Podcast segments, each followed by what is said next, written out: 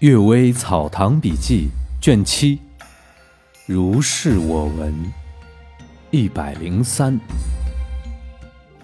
鬼婴有中外，死了的人魂灵隶属阴间的名册，但是地球圆周九万里，直径三万里，各国的疆土不可以用数量来计算。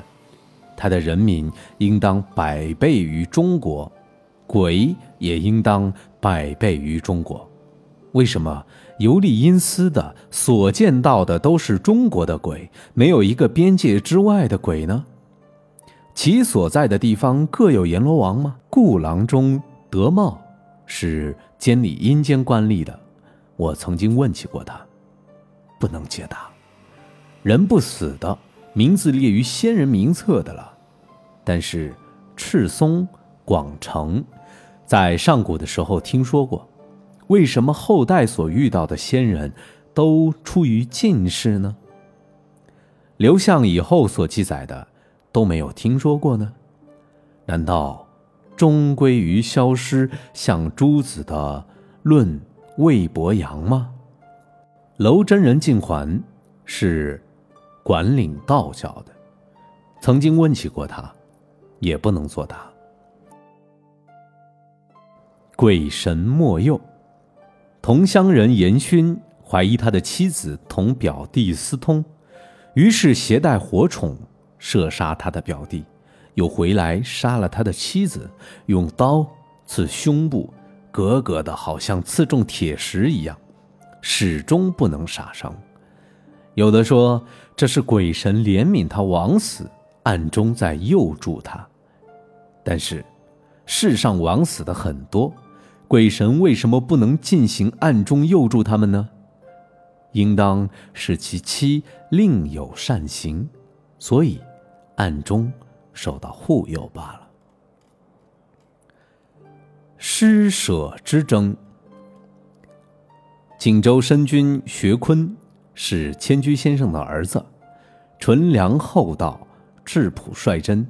不失家传的风尚，他相信道学很是深挚，曾经对堂兄茂元说：“过去在某寺院看见和尚用种福田来诱骗财物，供他们享受酒肉的费用。我因此写一篇议论文章，劝诫人们不要施舍。”夜里梦见一个神。好像他们那教中所谓的伽蓝的，和我侃侃的争辩说：“您不要如此，以佛法而论，广大慈悲，万物平等。那和尚尼姑不是万物之一吗？施舍食物到了乌鸦老鹰，爱惜到了爬虫老鼠，是要想他们能生存。这辈人依靠施舍而生存。”您一定要使他们饥饿而死，不是把他们看得简直不如乌鸦、老鹰、爬虫、老鼠吗？其中破坏戒律、自己堕落地狱的，诚然到处都是；但是因为有枭鸟、食母的恶鸟而全部杀掉鸟类；因为有破镜、食腹的恶兽而全部杀掉兽类，有这种道理吗？以事法而论，田不足以分给，不能使百姓自己谋食。他们和尚尼姑也是百姓的一种，募捐化缘也是谋生的一条路而已。如果一定认为他们不耕种、不纺织，是度食国家、消耗民财之类，那不耕种、不纺织而度食国家、消耗民财的。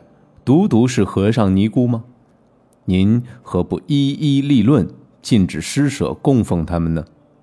而且天下之大，这辈人何止数十万，一朝断绝了他们的衣食来源，瘦弱的辗转于山谷沟渠，姑且不详细讨论，凶悍狡黠的铤而走险。您怎样妥善的处理他们以后的事儿呢？韩昌黎辟佛。尚且说鳏寡孤独废疾者有养，您没有办法来养活，而只是断绝他们的生路，不但不是佛的意思，恐怕也不是孔子、孟子的意思吧？一言既出，驷马追之不及。您请考虑。我梦中想要同他辩论，忽然已经醒来，他的话一一清楚的可以回忆。您以为所论的怎样？茂元沉思了很久，说：“您所持的是正理，而他所见地广大。